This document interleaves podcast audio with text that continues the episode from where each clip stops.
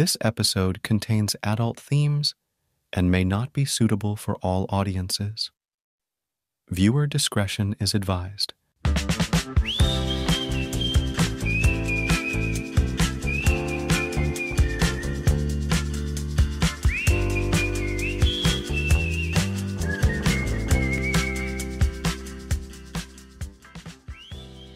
Welcome to Calibrate Conversations, a podcast about embracing God's standard for sexuality. I'm your host, Brady Cohn. Today we have a couple of amazing guests on, but first make sure you like this video, share with your friends, and subscribe to our channel if you haven't done so already. And make sure you check out calibrateministries.com for more resources and podcast episodes.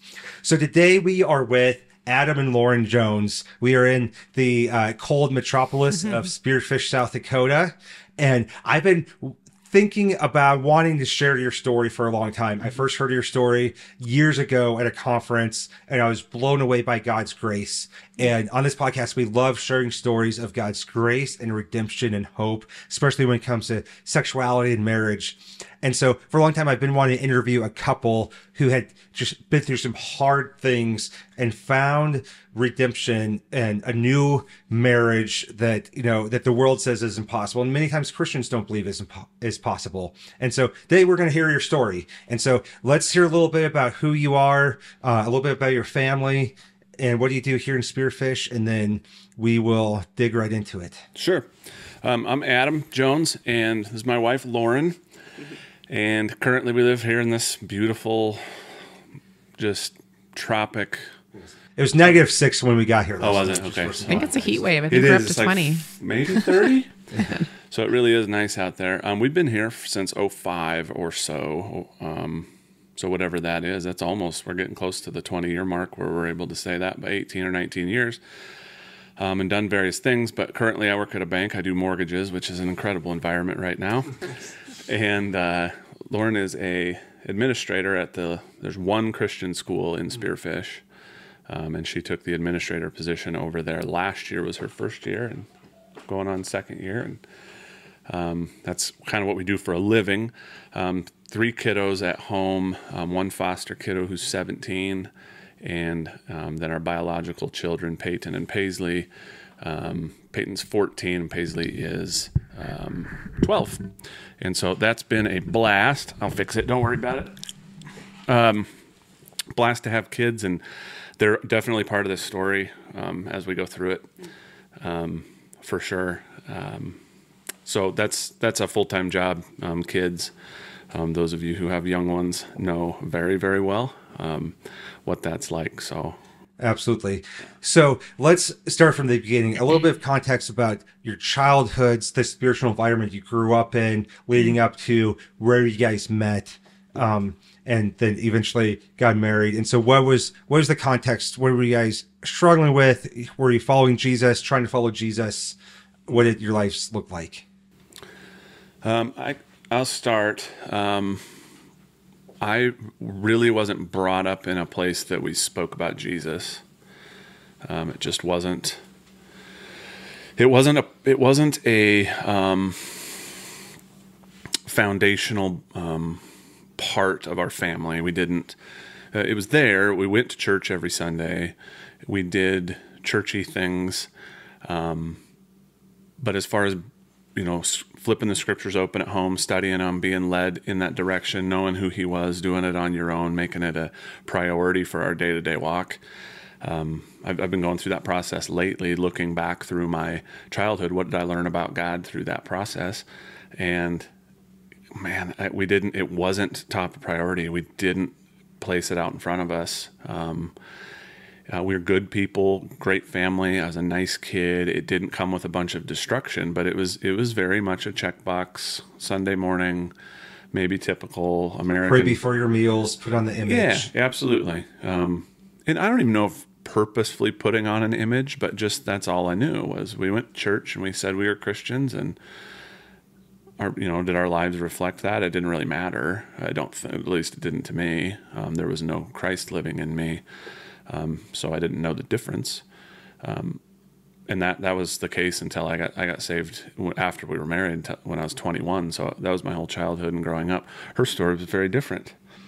Yeah, so um, I did grow up in a Christian home, had great Christian family. Um, my dad was, as long as I can remember, a deacon or an elder at our church, um, there for all the things, um, and loved the Lord, and everything was based around the Lord. Um, so, in a sense, I grew up sheltered. Uh, I went to a Christian school as a kid.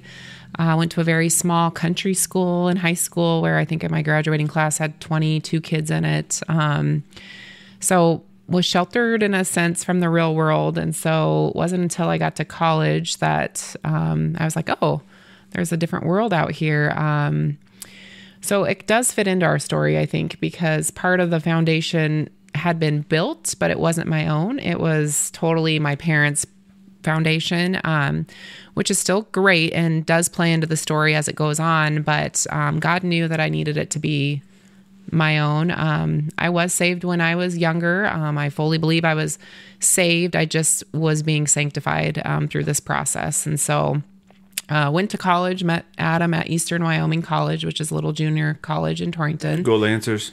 Um, he played basketball, and I was just one of the girls there. Uh, there wasn't a ton to choose from. So, uh, what town did you grow up in? I grew up in Torrington, so I was still in my hometown. Um, but you know, my wife is from Lingle, and yeah. she thinks she might have played basketball against. She did, so. yeah, yeah. So I went to Southeast. She still holds grudges. oh man, yeah, Cyclones and Doggers definitely a rival. Um, so we met, and you know, I felt free, and what kind of part of the crazy part of the story too is um, I was under kind of a controlling uh, relationship in high school uh, situation. And so I always joke with Adam that I wasn't even rebelling against my parents, I don't think. It was more of rebelling against a old boyfriend, old relationship mm. where I felt I was under control all the time. So when I got to college and was able to get out from that relationship, it was like freedom. Um, so Adam and I met at a college party uh, in a pasture somewhere, uh, maybe in sounds like sounds Wyoming. about right. Yep. yep. That's how you do it. So this whole other world existed that I knew nothing about. I wasn't a partier. I didn't know anything about it um, until I hit college. So um, met Adam there and started. I think we just started hanging out. And I remember my dad saying one time, "You really like this guy," and um, I said, "Oh no, Dad, we're just friends. I would never date Adam. Mm-hmm. We're just friends." Got her. and my dad must have saw something different in how we acted or whatever, but. Um, so dated through college uh, at Eastern Wyoming. I went up to Black Hills State here in Spearfish to get my teaching degree. Uh, Adam stayed back in Torrington for a year. Continued to date through that process. Um, you know, I think my relationship with Christ, like I said, it was there. I just was. Um, I always think of the verse, and I couldn't even tell you where it is, but is maybe it's in um, Hebrews, but about uh, quenching the Holy Spirit. I feel like that was I knew better, but I didn't care. Um, so I would, you know, maybe have a couple months where I was close with the Lord or felt like I was close with the Lord and was trying to dig in and and knew that that was important, but also liked my party life um, and friend life and relationships and things like that. And so, um, you know, we got married. Um, and I was trying to think how long we were dating, maybe two years before we got married. Well, we met in 04, mm-hmm. 03, 04, and got married in 06. yeah. So. so. we got married, and I remember right before we got married, I started questioning because then it gets serious, you know, like my party life is where I met him. But then when I'm thinking about my actual relationship and my future, I knew what the word had said about not being unequally yoked. And I started getting nervous because I liked him and I kind of met him in a scene that wasn't the best. And now I'm like, I know you shouldn't marry someone who doesn't love the Lord. And so, you know, we do what we want to do as yes. humans. And you find excuses to make it work.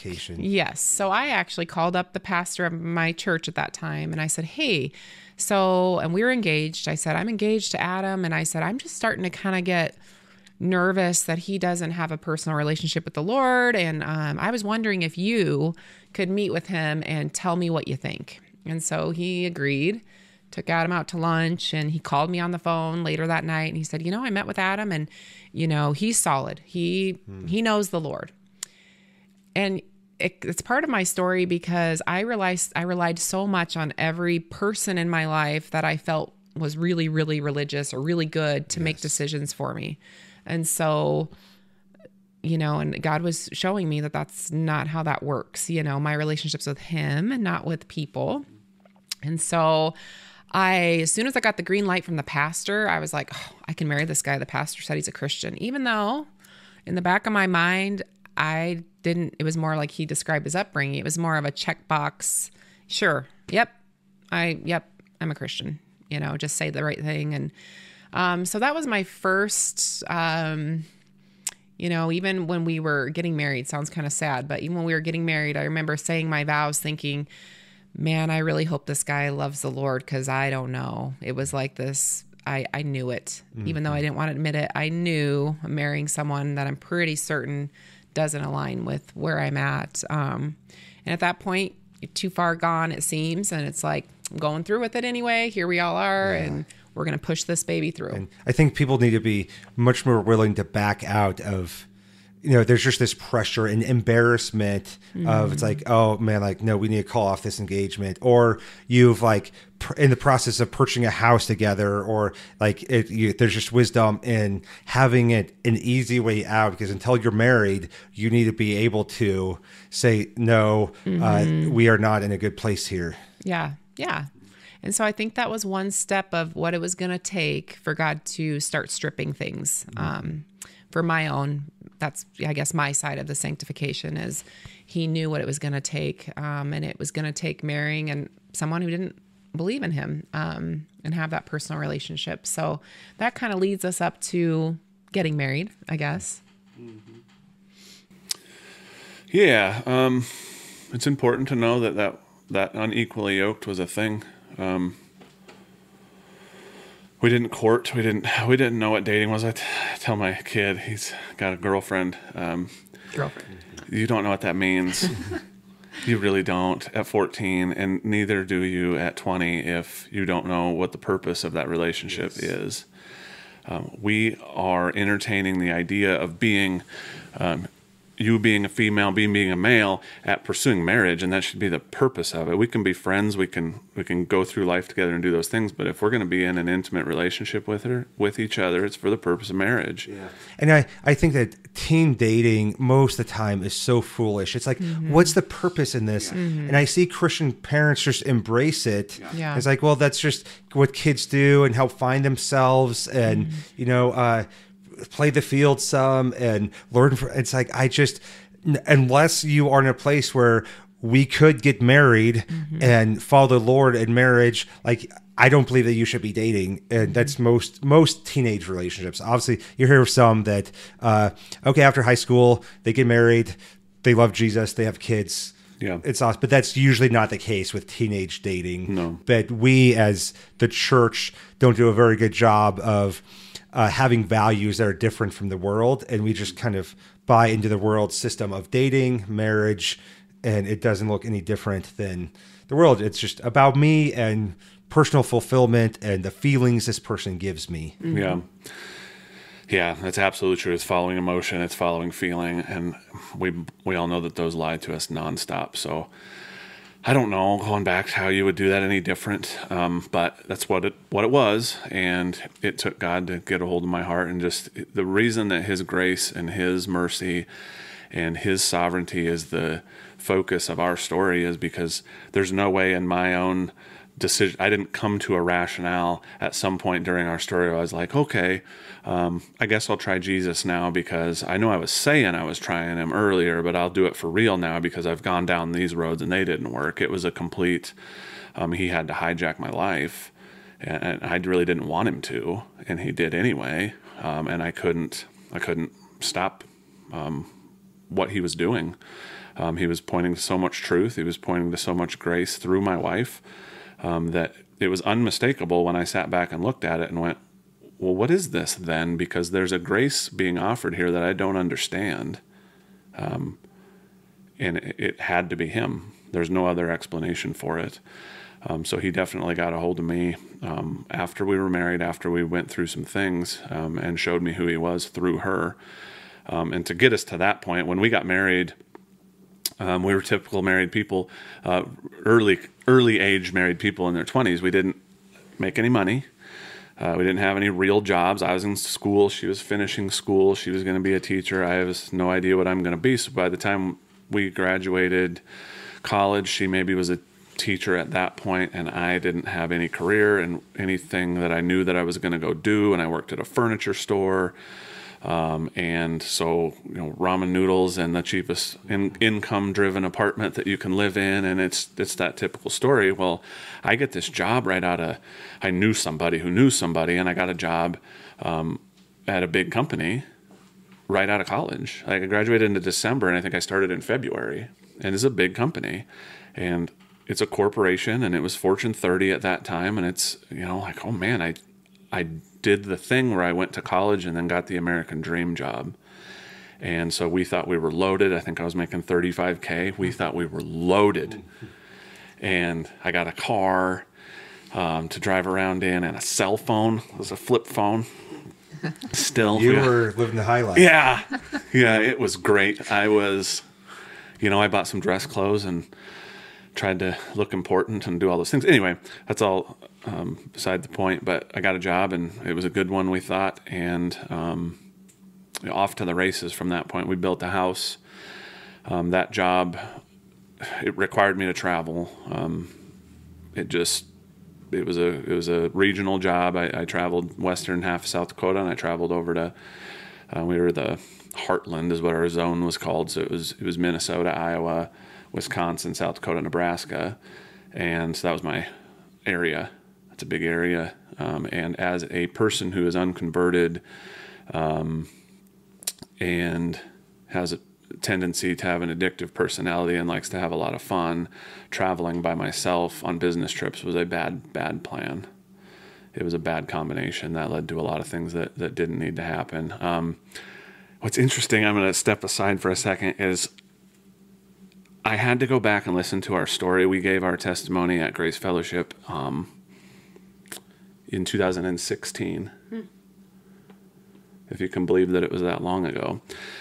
Um, and the reason this, this is just a, an amazing way to give God all the glory for everything that's going on. We had to go back and listen, or I went back and listened because I didn't. It's not that I don't remember what happened, but it doesn't. That even though it was tragic, almost almost irreversibly tragic, we remo- we, we moved on. Yeah, it doesn't define you. Gosh, it, it seems like a completely different world you live in now because you're living in a different kingdom. You've been rescued into the kingdom of the Son who loves you.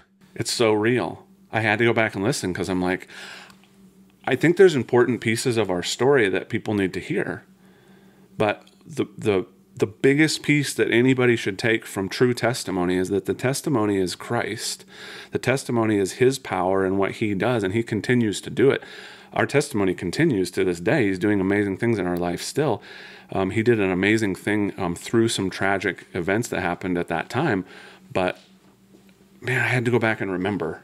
Um, one of the things I shared um, that day that, that I got to listen to this morning when I was prepping for, for um, having this conversation with you was one of the things I said was we're not allowed to remember what God forgets.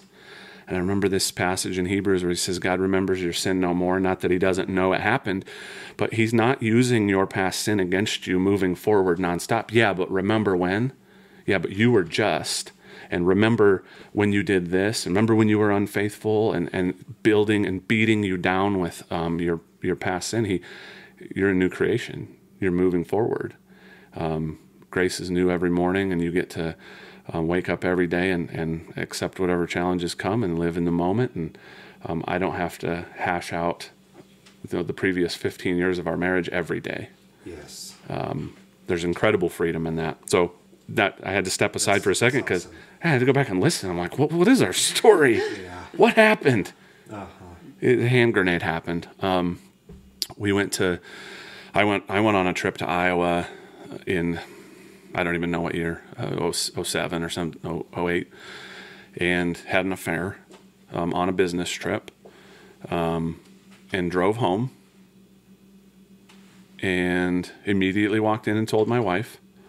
That's absolutely not what happened. Like nobody's doing that, right? So I lived, I lived with a secret, a really deep, like it's a gut wrenching secret. I had an affair.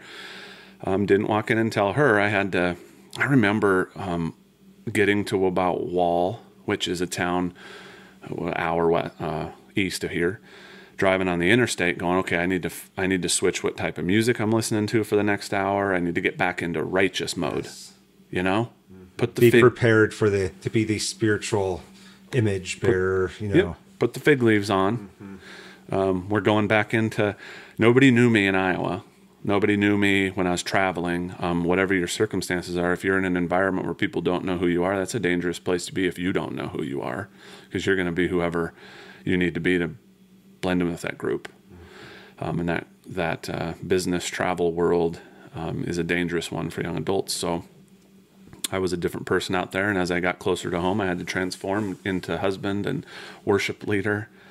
Um, all of the things that I probably told that pastor I knew were the right answer I had to transform into. Um, there is no worse place on the planet than to live with hidden hidden things. Um, right after we got married, we lived in the smallest apartment in Spearfish. I got saved. And it's important to go back and mention that because when if you're a Christian living with the Holy Spirit in you and sinning and making a pattern of it, it's miserable it's the most miserable life on the planet. You'd be better off to just not be saved, I think, for your own happiness, if that's what you're after, because the conviction of the Holy Spirit is nonstop. He doesn't do those things, and He's living in you. And that's the conviction that took a really long time for me to be able to place. Took took me a long time to place it. What is this feeling? Um, it, it's terrible. So a conscience that's railing against you it's calling out your death because you're guilty. Yep. And you deal with a double life. You have to numb it. You have to block it out. You have to pretend, and it just keeps seeping, seeping out, and you can't ignore it. Mm-hmm.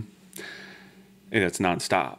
Uh, it's when you wake up in the morning. It's when you go to sleep at night. Um, and there's that's guilt and shame and it's it's being part of you is hidden and 99% of me could have been known but there's 1% that wasn't. And for me that was a big 1% um, having an affair and coming home and trying to lay in bed with her and pretend like everything was okay that's gosh that's terrible. And people are doing it nonstop. Maybe not an affair but something.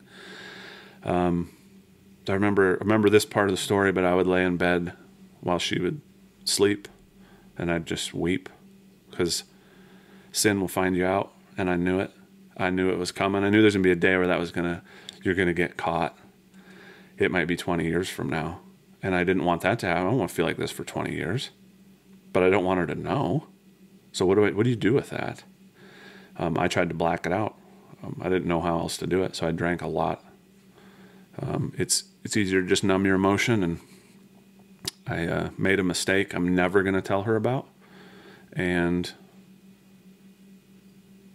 just that guilt and shame living under your skin without being confessed to anybody is enough to um, you're at a zero normally if your emotions are here and when, when you're living in secret sin you're maybe at a negative five and you got something has to get you back to zero. And for me i chose the wrong paths to get me back to zero. I cho- and people choose a lot of different things but i chose alcohol. I chose more women I chose things that I thought emotionally made sense to me to get me back to feeling normal. Um, alcohol is a big part of what happened in my life, and that when you're at a negative five and you have to get to zero, you drink a little bit of beer. Um, when you go to a negative six, you got to drink a little bit more beer to get to zero. When you um, when you're trying to equalize like that nonstop, and your body's building uh, dependence, and your emotions are getting even more deep um, in the hole, it takes more and more and more until eventually it's not possible anymore with with whatever thing it is, and so you have to supplement. You have to add something else to it: more women, drugs, more alcohol, uh, money, maybe a promotion at work, anything that's making you feel like you're winning, um, but you never do. And so it just becomes an addiction cycle, or that's what it became for me. Um, holding that secret. So fast forward a little bit um, those business trips still happened, and the same result came from most of those business trips. There's women, and there's um, they're they're on the same boat. They they don't they're away from home, and they they are displeased with their life at home, and they find uh, this fantasy world that isn't real. That people get to party and stay out late, and there's no accountability, and nobody knows who you are. So it's the same thing. So th- that existed in every environment, and you can kind of just be whoever you want to be and deal with the consequences later. Yeah. And what doesn't make sense with sin is that you do it once and you're horrified that you did this and you know how miserable it made you but then you go back and do it again. And that's that's when we have unconfessed sin we haven't dealt with that's the pattern we all go through. And it, it makes no sense that we do that but that's the cycle when we don't confess we don't repent and we don't make a change, then we go through the same thing again, and we keep making the same horrible choices, even though we say we're never going to do this again. Mm-hmm. I always say with my pornography addiction or hookups or whatever it was, it's like you say you're never going to do it again, and then it only takes about 46 minutes later, and you do it again. Isn't and that then frustrating? it's the same cycle, and then it's like, how could I have done that? Yeah. And leads to more and more misery, more and more numbing of the conscience, more and more having to block out the Holy Spirit's voice because I can't live with what the Holy Spirit is convicting me of. So I have to numb, numb him, push him out, Yeah. uh, with whatever means to do that. and it happens quick like you said 46 minutes and then it becomes that becomes shorter um, the time frames in between and that is a frustrating thing. And, and paul very well knew that frustration of course Yes. shares it very clearly with us. I really want to stop doing this but i can't. I keep doing things i don't want to do. Um, and there's freedom. There really is freedom from that um, cycle. Um, and it's the greatest freedom ever. Um, but it involves with confessing sin and it involves being known and allowing people that you're around you need to trust their relationship with Christ I think is a huge piece of this if I am if I'm hesitant to confess my sin to Lauren or a buddy of mine really what that says is I don't I either don't trust God or I don't trust his relationship with God or her relationship with God because I, I fear that their response is going to be poor and I don't want poor response. I want love. And if I confess to my wife that I had an affair, I know what's going to happen. She's going to flip out and go nuts, right? Um, and I don't want that. I want acceptance, so it's easier for me to hide it.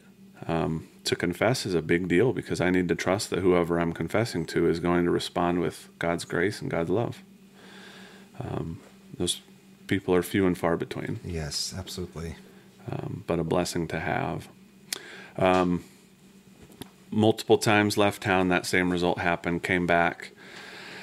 Um, the the turning point for I, I don't know if destruction is a strong word, but it really took a turn. That's that's bad enough to be living with. She doesn't know what's going on. We're still playing the um, the game. I'm still playing the game um, for years. Peyton's two. Um, she's pregnant with Paisley, our daughter, and um, where it takes a turn is all of that stuff was happening elsewhere in the, uh, you know, might as well have been a foreign country, Minnesota, um, Iowa, that sort of stuff. But it's not close to here, and it's away from home. Where it took a turn was when it got close to home, and we hired a secretary in Rapid City that I ended up having an affair with, and that was in that was in her backyard. That was right here, and, I, and now it was now it's close. Now you can't keep those worlds separate like you used to, and you can't uh, have this separation where you're driving home and you put on your game face. Yep. Game face um, preparation time was diminished greatly. From Tilford to Spearfish is a lot shorter than Wall. Um, but it, interestingly enough, in, in a sick, twisted, depraved mind that sometimes we um, give into, I saw a way out. Well, now it's in my backyard. If I get caught, I have somewhere to go. I remember that just being a, it's like I got a backup plan. At, at least if I tell her and she freaks out, I can go to Rapid. Before then, where do I go? And so that's, it doesn't make any sense. But sin makes us stupid. Just, That's what my seminary professor always said, and it's so true. There's no logic anymore, Yep. and we don't think clearly. well, we think it's logic.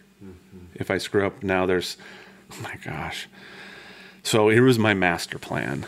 Um, I'm going to tell her because if she freaks out and kicks me out, I got somewhere to be. But what I'm going to tell her isn't, it's going to be partial truth. So I, I told her that I had an affair once a long time ago, which was true, mm-hmm. right? That wasn't the whole truth.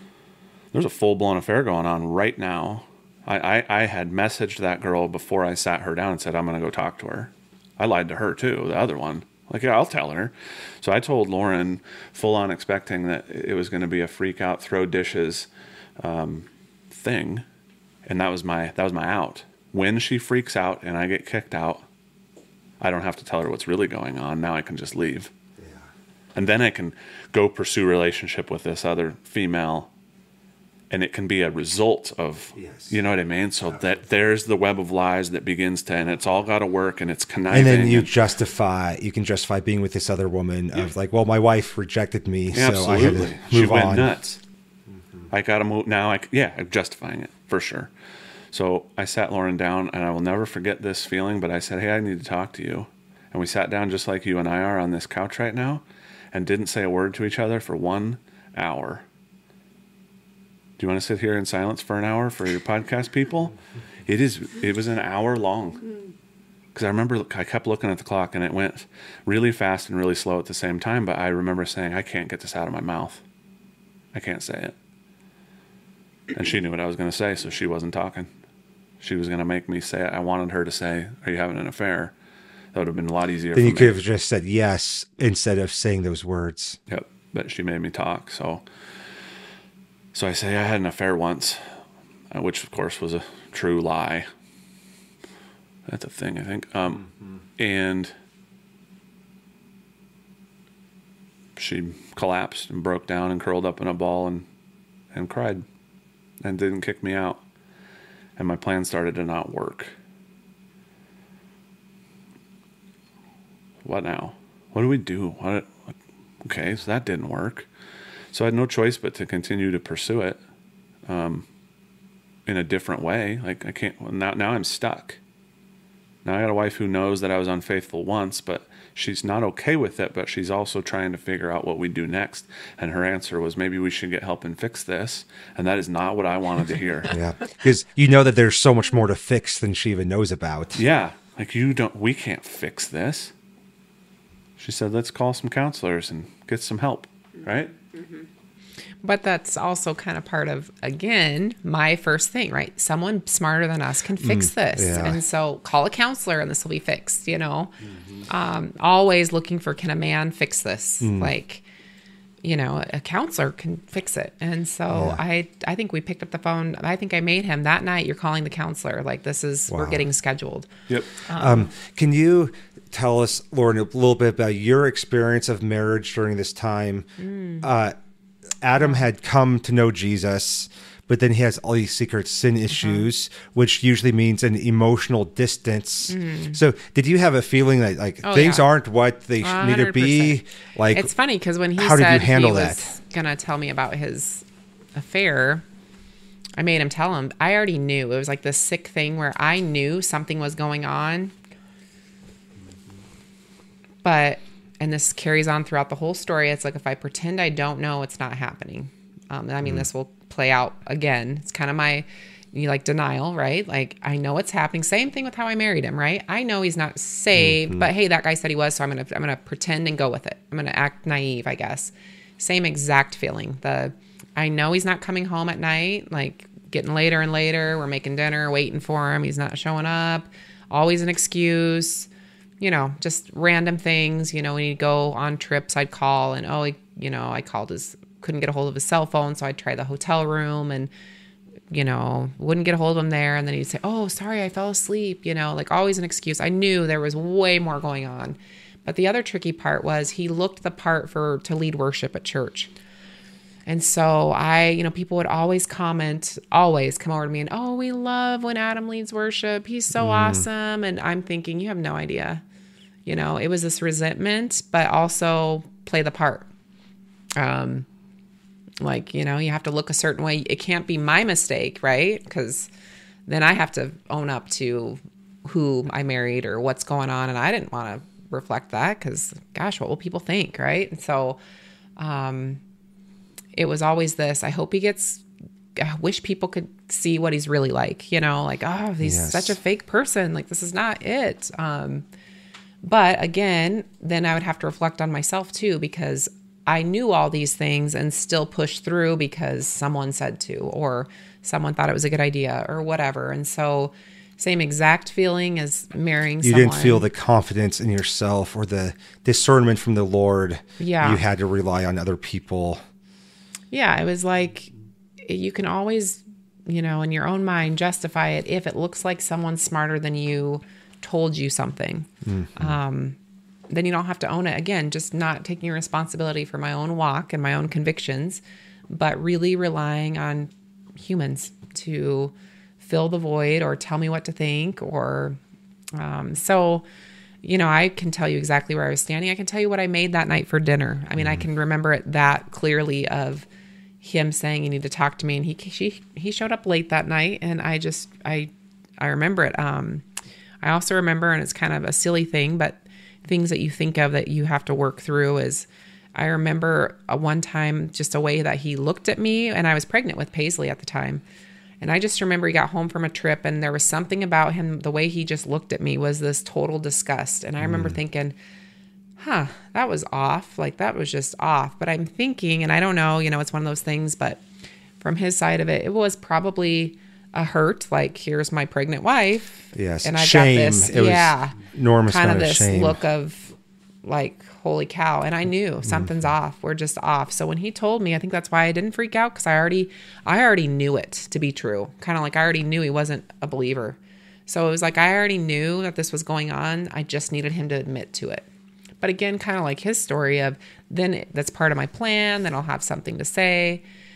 I think if for me, him admitting it's like, well, then see, I'm in the right still. You know, always the self righteous, like holier than thou, you know, like if he tells me he's having an affair, then I already knew and controlling my own world, you know, and, and again, part of what God had to do is you don't get to control your world. You don't, people don't get to control your world.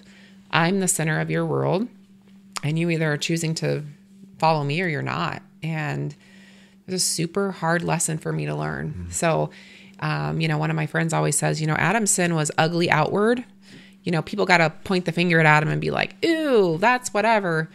I had just as many issues inward, you know, my self righteousness of how I am and, and my people pleasing and look the part was just different than his look the part. His was ugly. Yeah. Mine was a cleaned up look the part. No, and we obviously are going to hear a lot more about how God brought you forward to where you are now. But I think that one of the make or break moments in these situations, or one of the attitudes that really affects it, is that when there's one spouse who's unfaithful, the other one is kind of naturally seen as the victim. And so it's like everyone is sometimes in the church or in the, uh, you know, uh, the people around you gravitate towards the victim, and it's like you're the victim and he's the sinner. And when there's not two sinners walking in humility towards their God and repentance of their own sin, and with a humility to grow and lay down your life, it's like you can't rebuild a marriage. And I think that's one of the hardest parts of a situation like this is for both spouses to realize I am a sinner too, and I need Jesus desperately. And on a daily basis, I need to humble myself to love my spouse. And I'm not, even though you are a victim of their sin, it's like I, I'm just as much of a sinner. And that is really, really hard when there is a uh, situation where um, something like unfaithfulness and an affair that uh, everyone naturally sees you as the victim. Yeah.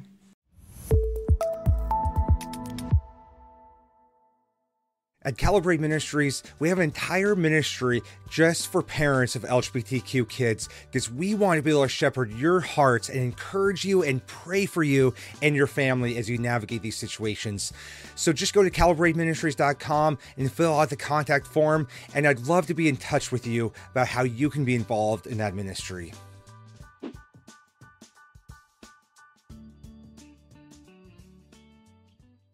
That's a great segue into how God brought us through it. Uh, because, gosh, we went. So we called the counselor that night. Um, and went and saw them. I want nothing to do with that because that wasn't part of my plan. I'm not interested in fixing this. I was interested in getting out. Now you're interested in fixing this, and I was just angry. And when we sat down with them, though, we sat down, we kind of told them what was going on, and then they said, We agree to meet with you. And this is the power of biblical counselors who are following Jesus. Um, I cannot, I want to thank them. Um, and I need to thank God, and they would make sure that we did that appropriately. But God is using those two um, to direct people to Christ in a way that is is is uh, front lines, ground level warfare. Because when we sat down with them, they said, "We agree to meet with you, but we're not meeting together ever again." I'm meeting one on the guy Pat said I'm meeting one on one with you and Connie's meeting one on one with Lauren and because your issues and then they didn't give us time to talk about the she didn't get to talk about being a victim when she went and met with Connie and I didn't get to talk about how um, I'm you know some of my behavior is justified and it's she does this and we we were not allowed by them to speak about one another and how it justified our behavior That's amazing wisdom. it was unbelievable. I just had another couple in our small group last week say that was really, really smart. And it's wisdom is the right word. And for all of those counseling sessions, and I, I, I would love to say that we met with them for a while and we don't meet with them again um, forever, but I still see him regularly and because it's it's good wisdom it's good counsel. And what he has done from the day that we sat there and worked through up until when i saw him last week is point you to jesus. And your vertical relationship with him is what matters. And nothing else horizontal matters until your relationship vertically is correct. Because if you want to point fingers at everybody in the room and say what everybody did to justify your sin that will never work and you will be at warfare with men for the rest of your life. And until until we were able to both look vertically and see what was going on inside of us and our beliefs about God that weren't true, um, ways that we thought um, He operated that He didn't, um, things that we needed to know about Him that we didn't, um, ways that He created us that we didn't know He created us, until we started our vertical pursuit, our horizontal was going to stay broken, and so we they just continually pointed us to Jesus every time you walked in, no matter what was going on. She could have screwed up, I could have screwed up, and you knew when you showed up to talk, it was so here's what Christ says about you and who you are. And remember, this is the promise that he made to you, and this is why he died. And um, it was never about, we never even talked about sin, really. We didn't give it that much power. I mean, yeah, that's a result, but you're sinning because your relationship with him is broken. Um, and trying to put on a show for everybody isn't going to fix it. And so it, it's about Galatians 5. It's about the spirit being at odds with the flesh to keep each other from doing what they want to do. It's if you want to walk in the spirit, you're going to be free from this. If you want to walk in the flesh and try to perform um, for everybody around you, it's going to be a broken existence for the rest of your life. And that is, uh, by the grace of God, those people were placed in our life to show us who we were in Christ individually. Um, there's a triangle that people, pastors, marriage counseling people like to draw where God's at the top and you're at the bottom corners, right? And as you get closer to God, you get closer to each other. And as silly as of, of an illustration as that can sometimes end up being, because you've maybe heard it a bunch of times, it is absolutely true. Um, and that's the process that we began um, with those two and with Christ um, from that day forward. It gets uglier. There's a lot more detail, and there's, you know, it's life. So every day was a struggle. Um, that affair became real at home now. We had to deal with that. I hid that from her also. Of course, I didn't tell her about that. She found out about the affair that I was having with the girl in Rapid while I was in Sioux Falls. So it was easy for me. She called and said, Who's this? And I got to tell her who that was over the phone while I was in my hotel room. I didn't have to deal with her in person. It, to me, it was a like, I won. Not that I won, but it, it came out. Sin was found out, but it was found out, and I was 400 miles away. So I got to hang up the phone and get drunk and forget about it, and she had to deal with it, and we can deal with it when we get home. Um, that's how that sin found me out. It was a stupid email that I'd sent. Somehow she had found because she was nosy. and but then I had to deal with that when we got back. Um, and how I how we dealt with that was poor. Still trying to pursue counseling and help, but I ended up moving out. Um, she had she had she was like a movie. She had my stuff all on the table and you're you're gone. It wasn't on the lawn, but maybe it was winter, so she couldn't do that. um, but in my wife's loving heart sort of way, it was still she had all the things I needed all packed up neatly on the table and said, "You need to leave. You've obviously made your choice." So I moved out, uh, found an apartment in Spearfish, and then two weeks later, I think is the time frame I shared, the girl I was having an affair with didn't want anything to do with me. So I just left my entire family, pregnant wife, moved across town, moved into an apartment. I had a bed and like a George Foreman grill, the little white one that could cook one burger Yeah. patty. Uh, Yeah. typical bachelor. That was pretty much like it. lost everything. Yep, I got a George Foreman, a bed, a guitar, and um, a refrigerator to keep my beer cold. And that was my apartment. A four bedroom apartment because I was super smart at decision making. who am I? Who am I having over? Nobody. Um, but I was then, then I was alone. It was it was that was it. I was in an apartment by myself, and the girl I was having an affair with said said peace out. You're a freak. She was right at that moment in my life. She she saw it. She didn't want anything to do with it. She wanted to go restore her marriage. That made me angry. She didn't want anything to do with me. Uh, I had broken all my relationships at church. I'm not leading worship anymore, of course. Now it's out, and I don't care. Um, and I started the, you know, kind of middle finger to the world sort of attitude at that moment. Um, but at the same time, I'm a Christian, and so the conviction is very deep and very heavy. And then what? How do you navigate through that um, in an apartment by yourself when your wife kicked out? Now you're now you're what is it? A mistress? What do we call her? The lady I was seeing also doesn't. What do you do?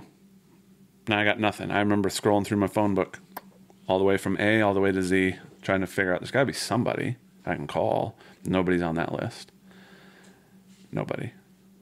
They probably would have answered, but I didn't feel like I could call them. Shame was too thick and too deep, and couldn't do it. Um, that led to being alone, which is where Satan wants you to be, um, completely alone. Spiritually, physically, not with people. She's alone. I'm alone. Um, picking up my kid every f- five days or something, and um, I remember that's a dark place to be. So I had a I had a bout with. Um, this is the hardest one to talk about. I, there's nowhere else to go, nowhere else to talk to, so I might as well just not be here, which is where so many people get to. Yes, And I completely understand it when when a kid or absolutely. an adult is at the end of the rope, like I'm just going to off myself. I'm like, yeah.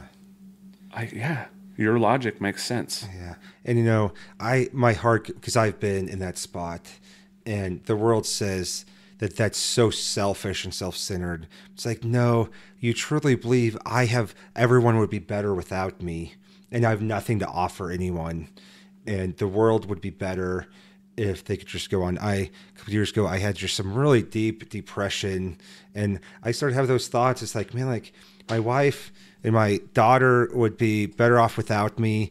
Like if I just off myself, like they can she can move on with someone much better than me.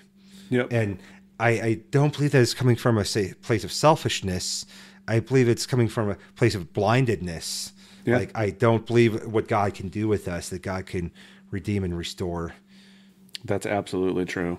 We've lost all hope, is what yes, it is. absolutely. And unless your hope is realigned and made made aware to you, then if you're alone and nobody's telling you what that hope is, where are you hearing it? I wasn't opening my Bible. Nobody was coming over. Um, I used to blame the church and blame people for that a lot. They knew where I was. Um, but if if nobody's in your ear talking to you about who you are in Christ, and you've if you shut the world out on purpose, that's where you end up. You end up alone in an apartment or alone wherever. Um, I had a shotgun. I would I would get blackout drunk and try to. I wouldn't load it because I was smart enough ahead of time, but I would use it to practice. Because I knew, because I'd heard plenty of stories of people flinching at the last second. Like I know this is super graphic, but this is part of where depravity gets you, and part of where sin takes you, and part of understanding what he his power can rescue you from. Is I'm practicing with a shotgun in an apartment that's right across the interstate here. We're sitting right here by it. Um, and I, to I make sure you get the job done and I'm don't just getting it done. yourself. I'm getting it done. I got a mirror set up. I'm getting the angle right. Like I've heard plenty of stories of people missing and living the rest of their lives with half a face. That's not happening to me. That that's sick. You have a real sickness going on. If you're that, that's premeditated. Like that is not good. Um, and one of those times I knew I would I would be blacked out enough. I could concoct enough chemicals and alcohol to um, I would load that gun and do it, but I wouldn't be aware of it. And that is a really cowardly way to operate life.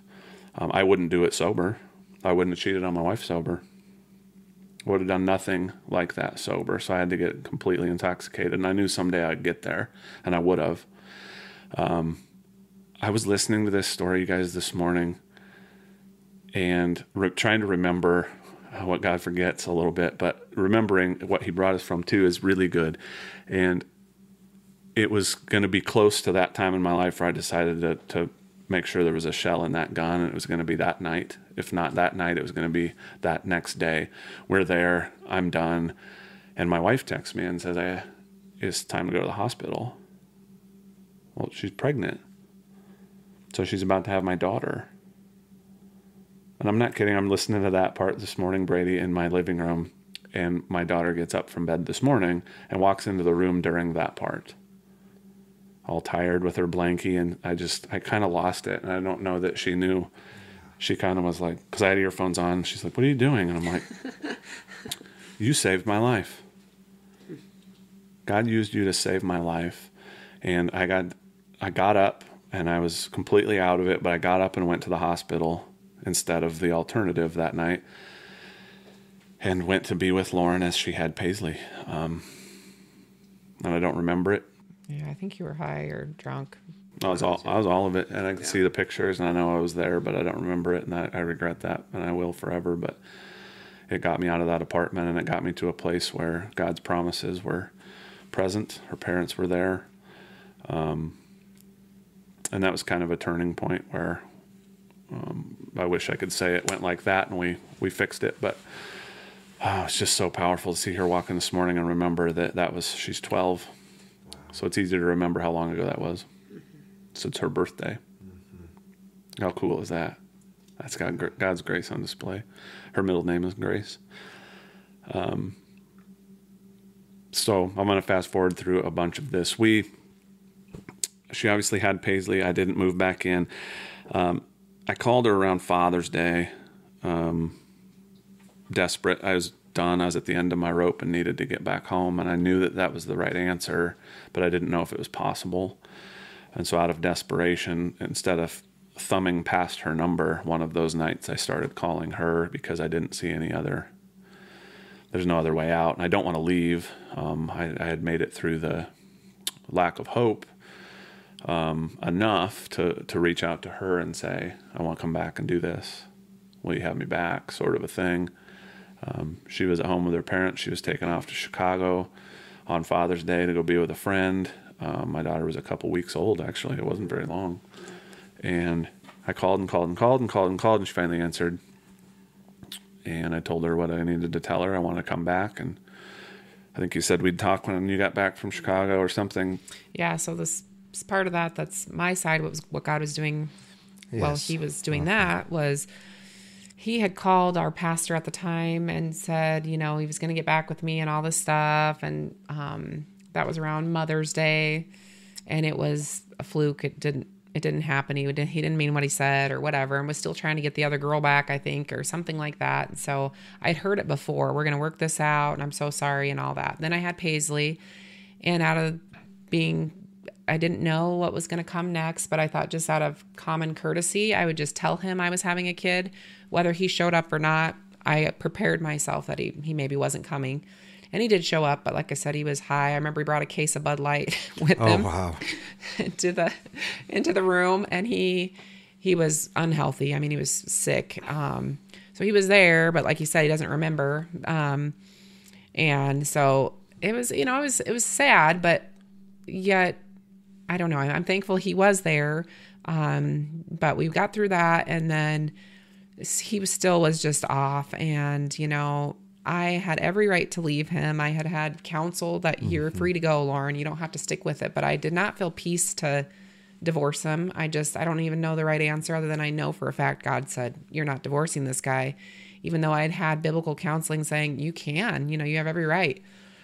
So I'm getting ready to fly out to see my good friend. I've got our baby of two weeks. I've got Peyton, he's two. Um, and I was at my parents' house because I flew out from Denver the next morning, and um, I remember my dad looking up on the computer the divorce information. He said, "Lauren, when you get back, like we have to, you have to do something. Like you can't just live in this limbo land." And so I knew that was coming, even though I didn't want that to be the case, and I didn't, I don't know, other than I just really didn't feel like I was supposed to, but yet I'm in this desperate spot. So um, the night I'm getting ready to fly out, my counselors told me, "You have, you don't have to talk to him." You can, you know, just go enjoy your trip. You don't have to worry about him. He doesn't get because it was Father's Day and he was frustrated that I was leaving town on Father's Day with the kids and and they're like, "You know what? He doesn't don't worry about that. You had this plan. You just do what you got to do." Um and so their their advice was you don't don't feel obligated that you have to respond to his text messaging or anything. So it's like, "All right, I'm going to not respond." So I'm at my parents, and my side of what God's doing is I'm frustrated because I'm like, God, you, I feel like you don't want me to divorce this guy, but I don't know what else. Like I, you know, he made these promises. They didn't, they didn't hold true. I had Paisley. I thought that would be, you know, he would soften to you. He's not still. Um, like, I don't know, but what do you want me to do? And I, I just, at that time in my life, I didn't read my Bible because I had to read my Bible like a checkbox. It was like, I absolutely had to read my Bible. God was talking to me, like literally so so near to me at this time in my life that I I would crave to open the word because he always he, he literally spoke to me every time and so very practical to me. So I was like, you know, I have this brand new baby in the living room next to me. I have my son in the room so I don't wake him up. I had a flashlight like I'm 10, got a blanket, you know, and I'm reading my Bible and I can't make it up, but the verse that I was reading was in Isaiah 66, I think. Mm-hmm. And it just says, you know, do I, I'm paraphrasing, but do I bring you to the moment, bring you through all these labor pains and bring you to the moment of birth and not deliver, declares the Lord. Oh, yeah. And I just remember being like, God, you say, I mean, I was frustrated. I'm like, you say you bring me to the moment, like all this pain, but then you deliver. Like, what it, like I've been going through the pain and like I you say this like I'm I'm asking you to do it. Like what is this for? And I'm not kidding you. It's probably 12:30 at night and I got a message from him. Can you please talk? I need to talk to you. And it's like, "Oh, counselor said you don't have to. I don't have to." But then I don't know, you know, and so just like a I mean, little girl, I go into my parents' room and I wake him up said, I got this message and Adam wants to talk to me. My dad's like, okay. I'm like, I don't know what to do. I said, he's going to divorce me. My dad's like, well, we kind of already were talking about that, Lauren. Like, you know, it might be a thing. Um, why don't you just give him a call? And I'm like, well, I don't know what he's going to say. I'm too scared of what he's going to say.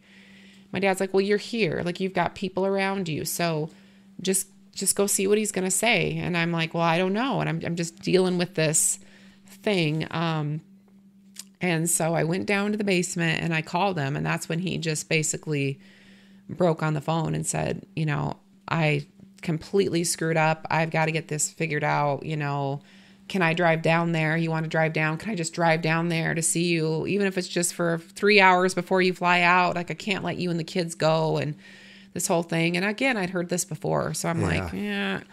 So I said, well, you know, you just call a friend. He did get a hold of somebody here in town to be with him because he was super suicidal. Said, You call someone to be with you. And I said, And then I'm going on my trip. We're not going to worry about it. And, you know, when we get back, we can talk if this is a real thing or not. And I had zero expectation of it being a real thing because I'd heard it before. Um, a friend went over to be with him, um, felt good about it, went over and spent the whole time with my friend. And we didn't talk. I, we just didn't, which was really a good thing. when we got back, we started working it out, and that would be, I said, that was in June, and I said he wasn't allowed to move back in, that he could redate me. So we started redating, um, which was very odd to call a babysitter to come to my house to watch my kids so that my husband could take me out to dinner and then drop me back off is really weird. But I, I thought that was the right thing to see if he where he was at, if this was really a thing. And I remember my counselor saying, if this is not vertical repentance, um, just horizontal, you'll be in the same predicament. Because Sometimes there's just regret. It's like, oh, Yep. this is causing hardship for my life. So I regret the what it's doing for me. So I'm going to undo it. But that's not that's not repentance to God. That's not Yes. vertical repentance. And I remember him telling me that and listening to, you know, they had a speaker that he gave me a um, CD at the time on that whole um, sermon on um, false repentance was the name of the sermon. And it was so good. And it's like, yeah, I'm sticking with this. He's not moving in until, you know, we're going to see if this is really repentance or not. And so we dated um, from June. And I remember his lease came up at the end of October. And he's like, you know, what do I do? Do I renew it? Do I not? And of course, we're broke. We're paying for two things. It's like, and I knew, I knew that I should not have taken him back. I knew it. I knew that it wasn't this. It was this. He he missed hanging out with the kids. You know, he was missing out on Paisley's first six months of her life. Peyton's only two. Um, he was drinking heavily at the time. Um, I knew it wasn't this. It was this and I'm desperately lonely and trying to juggle a newborn and a two year old. And it's like, yeah, it, again, it looks okay to the world, you know, that uh, he's no longer having an affair, okay, you know, and it's like, you know, God, what's it hurt to just let him move? At least we're not paying, you know, justifying, at least we're not paying for two places. So financially, this is the right decision. And so, yep, he can move back in, and then we're back in the vicious cycle of him showing up to church on Sunday, smelling horribly of alcohol, pretending to people who would say, "How you doing? It's so great to see you. Oh, I'm awesome. Oh, you've been reading? And what what's God teaching you?" And him lying right to their face. Oh yeah, I think I was reading in First Peter, you know. And they're like, "Really? Tell me about it." Yeah, I'll have to catch up with you. None of that was true. What was happening at home was drinking, drinking, drinking, and me being a freak because all I'm doing is what time is he getting home? Mm-hmm. Is the fair really over? How much has he drank? You know, I'm being like the monitor. So my life is living hell because all I'm doing is You have two little ones to take care of and one big one to take care Yeah, of. yeah, yeah, that was probably the harder one. So, Yeah. you know, it's funny because people always say, oh, the affairs. And yes, those were terrible and I hated every minute of it. But honestly, and we'll try to speed this up here, but the next five years, five, I always tell people it was not a quick fix. The next five years were actually the living hell. When he was having affairs, did I like it? No. Was it horrible? Yes. But it was my disobedience of taking him back, knowing, shouldn't have. And then the next five years were legitimately hell, hell. I mean, it was fighting all the time. I mean, fighting, punching holes in walls, screaming, throwing things, craziness, me not trusting anything he says. You know, where are you going? You know, I'm going here. And then me checking to see if he was really there. And then him going, this lady's like my mom on me all the time, looking at my text messages in my and I was psycho. I was looking at phone calls to see what time phones. I was checking um, the car. If he said he went here and I knew that was 50 miles, I'd go outside to see if he really went 50 Oh, wow. miles or if he was going further. And I would get, I'd feel justified in that because I would find him lying all the time. Like, oh, Mm-hmm. you said you went 50 miles. Well, actually, the speedometer says you went, or odometer says you That's the went. one. So you weren't trusting God at all. You're trusting that you this. could control Oh, yes. uh, your circumstances. which was making his life a living hell. And home life, I mean, the poor kids, I just think, gosh, I'm just thankful God's so gracious because I'm like, man, these poor kids saw way too much. Um, so he's drinking heavily and hiding it from me. So it would look like he maybe drank three or four beers, but he had been drinking 30 prior to me arriving from work. I would come in and think, oh, he's just having a couple beers. And he'd say, what's the big deal? We're just having drinks with dinner. So I'd go, yeah, don't be crazy, you know? And it just was this vicious thing because then that was hidden money because you got to support your lifestyle somehow. And then, so our marriage was horrible, absolutely horrible for five years, legitimately horrible for five and I years. think that probably people listening were expecting that that summer was the turning point. Oh, it and was great from that It was point all forward. rainbows from there. But you had five years Oh. of living in this chaos and drunkenness and uh, having to deal with yourselves. That really does feel like the moment in the story where you go, Yay. Yeah. uh, and it was not that. Not it. And we're not going to tell that whole five year story, but it it has absolutely everything to do with being vertical, and we were not. She was horizontal. I I was my failure was um, dictated her mood nonstop, and she had no trust anywhere that it should be, and I was performing for whoever would watch and she knew the truth so i you know didn't like her very much at home because she kind of got to see the behind the scenes but you were at church you didn't see that i could put on a show for you in no time um, and that again that's no different than where we started the story yes. Just And shifted it a little. now I just knew I, di- I couldn't do the affair because that didn't work. But now I'm stuck. And we were in the same exact spot. And until we decided that vertical was first and horizontal was second, and repentance was needed to be real, and confession of sin needed to happen, and actual lifestyle change needed to happen, until we got there, it was all of the stuff we mentioned was just a result of selfish ambition. Um, James says your selfish desires um, bring you into. I, I picture it like a lure. They lure and entice you, right? And that leads to sin, and sin leads to death. And it was no different in the beginning than it is um, right now in that point in the story. It was that selfish desire, and it was sin, and it was gross, and it had us in the same spot. Um, I have to read this, and then we can get her wrapped up. But um, can I say what book it is? Do you care? Oh, absolutely. Oh, it's Ian, Ian Thomas wrote a book called The Saving Life of Christ. It's unbelievable. Um, and I have this circled in here. It says, Now the devil loves to invert truth and turn it into a lie. And probably what he has been saying to you is this try not to fulfill the lusts of the flesh, and then you will walk in the Spirit, as though the latter were a reward for the former. He knows that in this way he will keep you preoccupied with yourself instead of being preoccupied with Christ. It's Galatians 5 in his own words. But we were preoccupied with ourselves instead of being preoccupied with Christ. The devil had inverted truth. We were going to perform and then we'd be walking in the Spirit. And until we figured out that it was vertical and we needed to walk in the Spirit and that then this stuff would take care of itself. Um, the, the the actual there's a turning point that is for positive. Um, I had a bunch of beer in my car. Lauren found it one night. Um, she took it all out of the car and she set it in the garage where we kept our beer and you know our six pack that looked normal. She took the three cases I had in my car and set them there. And when I got home, I realized that she had found them and put them next to our normal beer supply. And I went inside fully expecting the, you know, punch holes in walls argument. And dinner was made, and she gave me a hug and a kiss, and we had a beautiful evening. And she didn't say anything, and I was really confused. And that was a moment in her life, through great counsel from people who know Jesus, where they said, You need to um, stop wrap him up, and hand him over to God. And she she actually did it. Stop being the detective. Like, what was I going to find? I already knew it. Yeah, she knew. So Yeah. when when I didn't get the response from her that was anger and throwing things and arguing and you're going to fix this or else and all that sort of stuff when grace showed up or mercy probably more so in that case it confused me because I still didn't feel right and it was it was at that moment when I realized that my sin was against God not against her and she had to let go and that's the hardest part of the entire story is some you both have to realize it's this.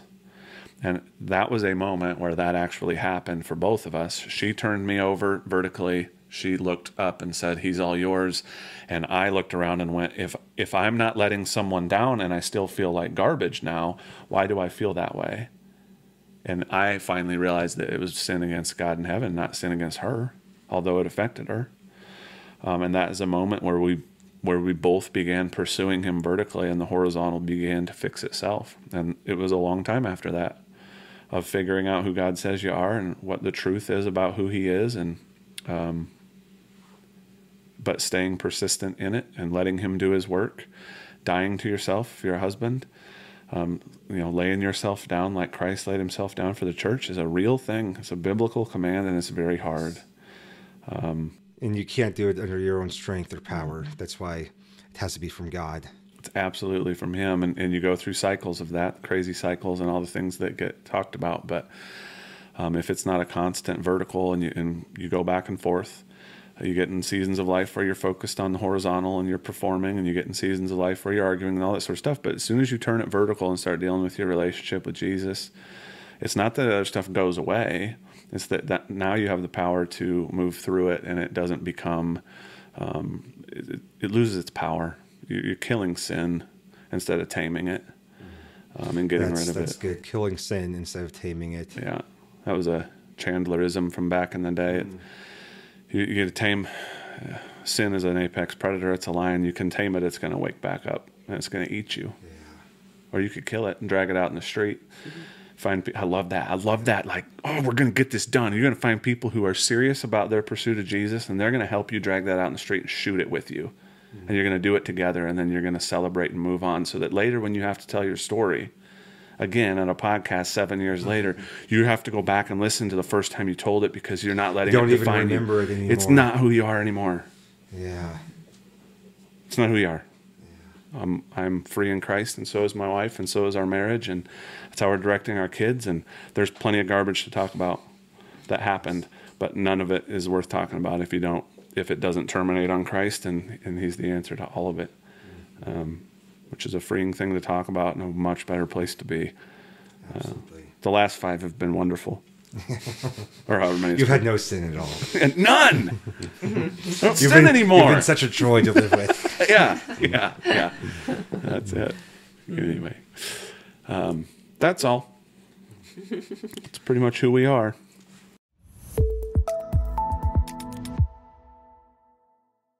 I have pastors and church leaders regularly reach out to me about speaking at their churches and events. If that's something you would be interested in, feel free to go to calibrateministries.com and fill out the contact form, and I'd love to talk to you about what that would look like.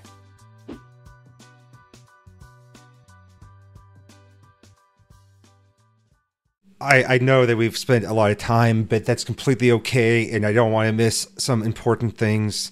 Um, so I have a couple of questions for each of you. Yep. Um, like how talk about just trust.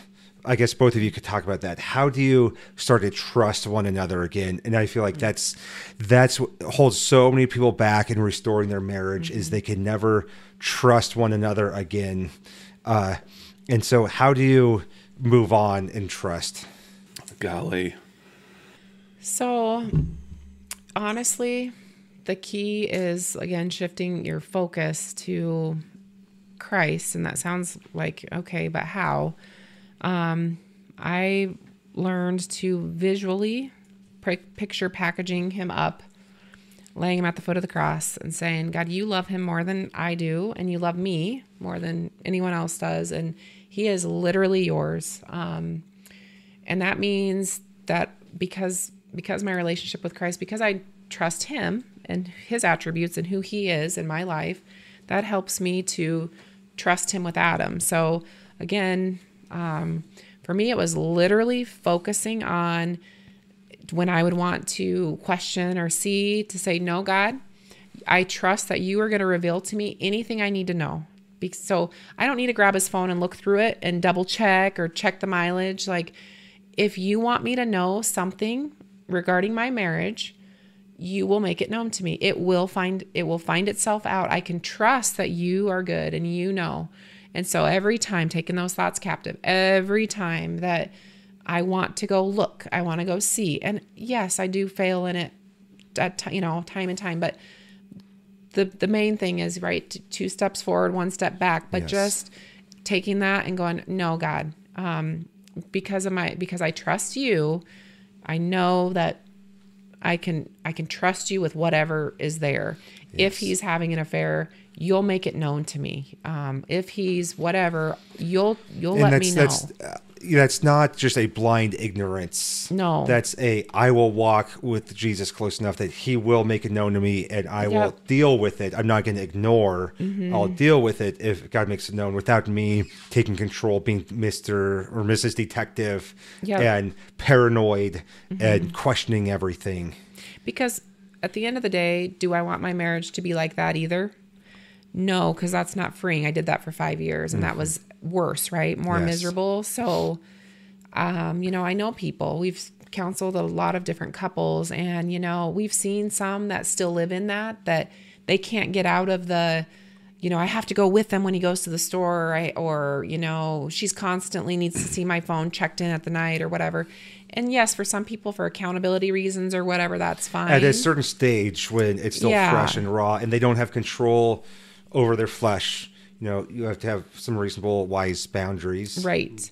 But it's when you are able to go, you know, at the end of the day, do I want a marriage that every second I have to either ride with or that's not Yeah. freeing. It's really restrictive and says little about my relationship with Christ. Because at the end of the day, as much as I would hope Adam's in my story, at the end of the day, God could have chose to not restore our marriage and I still had to be okay Yes. with Christ. Yes. So Adam is a piece and a, a blessing to the story, but he doesn't dictate my relationship with Christ. And so our biggest, my biggest uh, advice to anybody would be, your relationship with Christ has to be solid, regardless of who's in your life. God can take people in and out of your life at any time. And maybe we want to hold on to that, but at the end of the day, really, your relationship with Christ is um, the only thing that you can guarantee, right? And that has a solid stamp on it. And so, pursuing my relationship with Christ, knowing that I can trust Him, and if He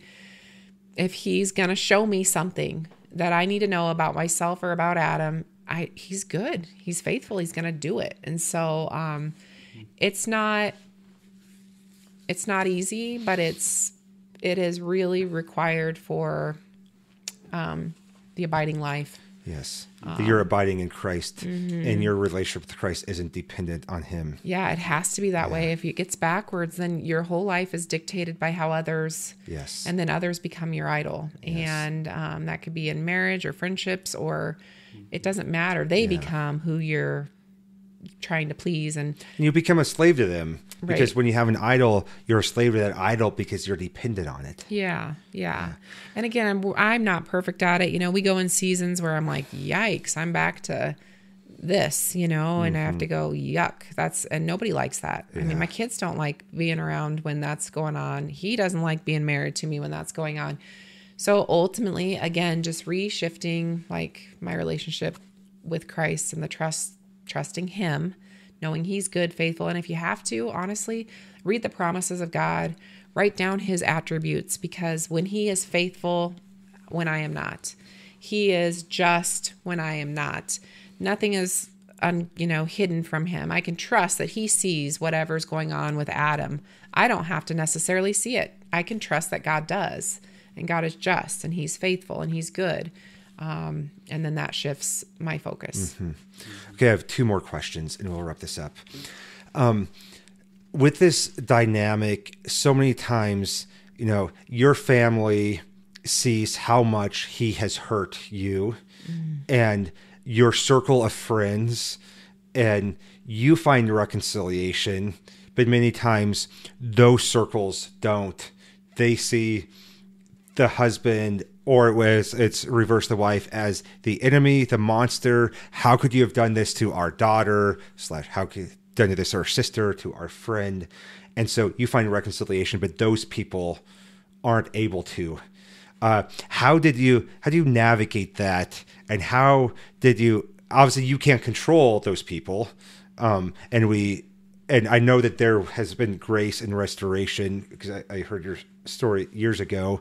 And so, how did that play out? How to mm-hmm. not allow th- them, not again, you can't control them, but not allow them to just see you as the victim and Adam as the enemy, uh, mm-hmm. and for them to be able to move forward with loving Adam like you do. Mm-hmm. Well, my family loves Jesus.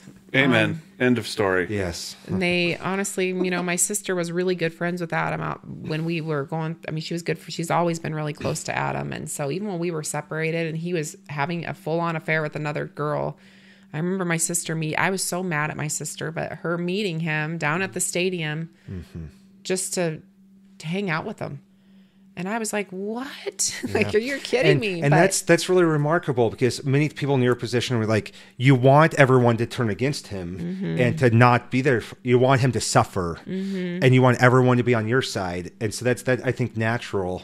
But that's so that's really great that they, you know, And honestly, Didn't. my dad and Adam have always been really close too. And I would say they would probably say they're best. I mean, I don't know best friends, but really good friends. We're And best so- friends, Brian. And so that's in their favor too. Um, yeah, just really had a heart. It cannot go Yeah, anywhere understated. The the reason that that restoration was possible was because they know Jesus. There are people in our life that don't know him that still see me as that person. Yeah. And We there's definitely there's lost no friends. no way around it. And you know what? That's okay. and there's there's kind of a attitude of this kind of feminism take control be Mm-hmm. empowered completely reject him there's probably women in your life could, who couldn't accept Oh, yeah. your reality of i'm a sinner too Mm-hmm. and i need my own repentance and god can bring restoration there's probably yeah you've lost friends because there's people who can't accept that They Yeah. absolutely cannot. And the reason that testimony is powerful is because it's about God. It's our story. I know we talked about, but now you've brought in other people who know Jesus that are involved in that story, and you can see the redemption that came from it was was beyond our marriage. It extended to her family and other people in the church. And I led worship again at that church. Like, there's people who love Jesus there. They got it. They see that Christ died for that sin also, and that there is redemption for it, and there's restoration possible. And there's a bunch of people that fell off. Um, I don't have a lot of the friends I had before, and that's probably a good thing because they don't know Jesus and they're not going to pursue him, and the advice they give is terrible. And um, we are instructed pretty clearly to stay away. And so, by the grace of God, some of those people are gone. yeah Um, and I pray for them, and hopefully they can work their way towards that vertical that we have all found. But that is the absolute answer: is the ones that are still there fighting with us, and you can really worship with people, honest worship with people when you've been through stuff like that with them, and you all know the same Lord and Savior. It's not a performance. It's not a it. And when we think worship, we think music, but it, that could be the case. Um, it doesn't matter what song you're singing, or what church you're going to, or what environment you're in. When you're all giving glory to the same God that you walked through all of that with, that, I think that's you, you've reached um, uh, almost perfection in your rela- relationship with Christ.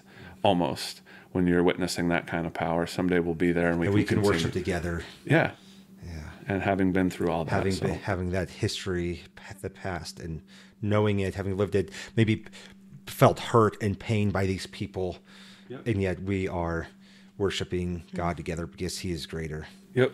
Uh, that kind of leads into my last question.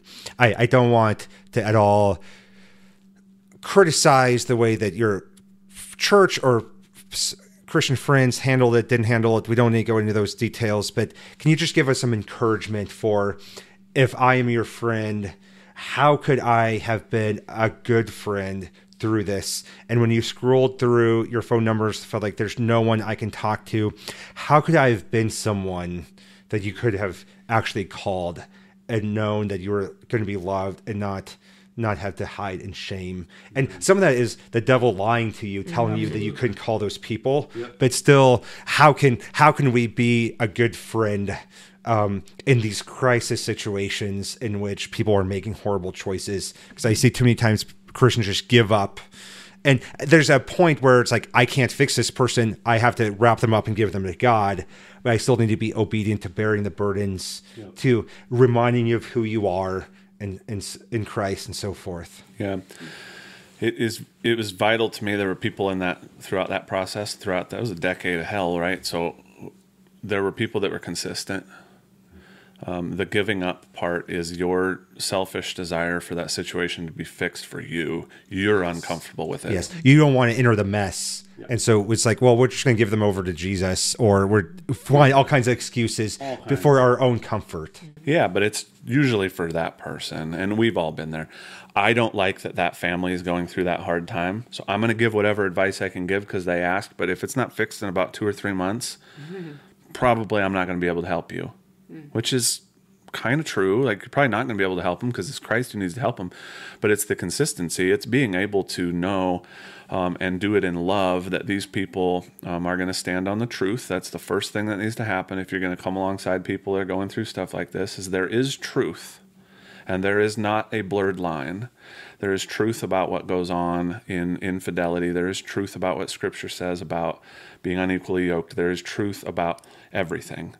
And so being able to know that truth, but be able to d- deliver that truth in a way that's loving and not um, condemning um, is, a, is an interesting tightrope to walk, but it comes with consistency. Um, being involved with whoever that is for an extended period of time, even when they are at the depths of what you would call despair, maybe you don't want to be around them either because you're so angry at their sin, remembering they're an image, a person created in the image of God. They've professed in many cases a relationship with Him, and if they haven't, then they need to know who He is. Yes. Just tell them about Jesus, because if they don't know, they don't know. What do they? They don't know what they're doing. Um, but if they have professed love for Christ, then be patient with them and let God. You kind of turn them over. But But you you still you don't become hardened towards them. You look for opportunities to invest in them, pray for them, uh, remind them of who they are in Christ, but without micromanaging and control. Yeah. You're never going to argue someone into Yeah. the truth, right? So I can think of some examples, um, tangible stuff. Jess meeting me at the stadium. Probably I was three sheets to the wind, I'm sure, because I don't remember. And but she was there, and that speaks more than anything she could say. And I know we didn't talk about Jesus. We probably talked about the Tar Heels or something else. Um, she also would keep in contact with me and just love you or text me about normal stuff. Like I think that sometimes friendship goes away. She can text me about basketball or my buddies can text me about the what like normal life still happens and I'm still interested in that stuff. And every time you text me doesn't need to be about my issues. Yes. So just be my friend and continue through this with me. Um, Lauren's dad being there um, nonstop when obviously what I was doing was probably very hurtful, uh, but being there in a truthful way. I remember the end of one of his emails he wrote me, the only one he ever wrote me, said, You're at war with God. That's all I remember. There was a whole bunch of other stuff, but there was truth there. I'm like, okay, this is about me and him. Are you sensing a theme? Um, another one was the administrator from Grace, uh, Waylon, that would drive around with me in the middle of like one in the morning, two in the morning.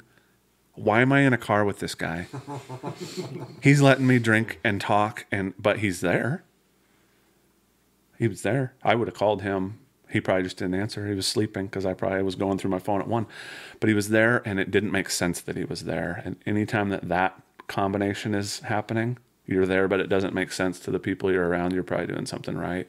Yeah. You know, Jesus was around a lot of people, and we, it didn't we make show sense. up and we in our american culture we find every excuse of kids family other commitments i'm tired to not show up mm-hmm. and showing up for people That's a big one. is a big one Yep. Or you made your own bed. Good luck with your life. yeah Is never a good answer you're either. you're suffering your own consequences yeah, which is true.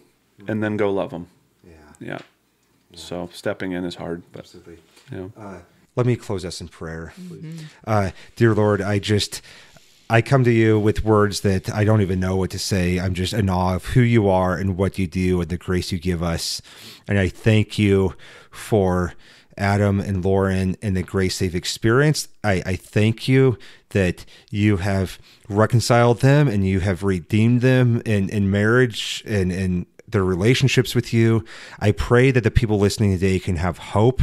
I pray that that hope doesn't come from thinking that they can control the outcome or that they can control their circumstances or they can control another person, but that hope is in that you never fail them that they can turn to you, that they can uh, trust other people to you, that they don't have to control. I pray that you would uh, give people a vision of marriage that surrenders, that um, uh, that that examines uh, what am I doing, who am I, um, how did I get into this place, and I pray that people would surrender to the hope they have in you, and that would lead to restoration. But even uh, if it doesn't lead to restoration with another person, it can lead to restoration with you. So we rejoice in what you've done. We thank you. We worship you. Uh, and Lord, we we just um, we pray that we can live in a world where we speak truth and restoration and hope to one another, and we don't give up. That that hope um, is is possible. Pray these things in your name. Amen. Amen. Thank you so much for joining us, Welcome. guys, and thank you for joining us on this episode. And we pray that you can embrace God's standard for sexuality, which is surrender ultimately, and uh, go and sin no more, but rejoice in God's grace.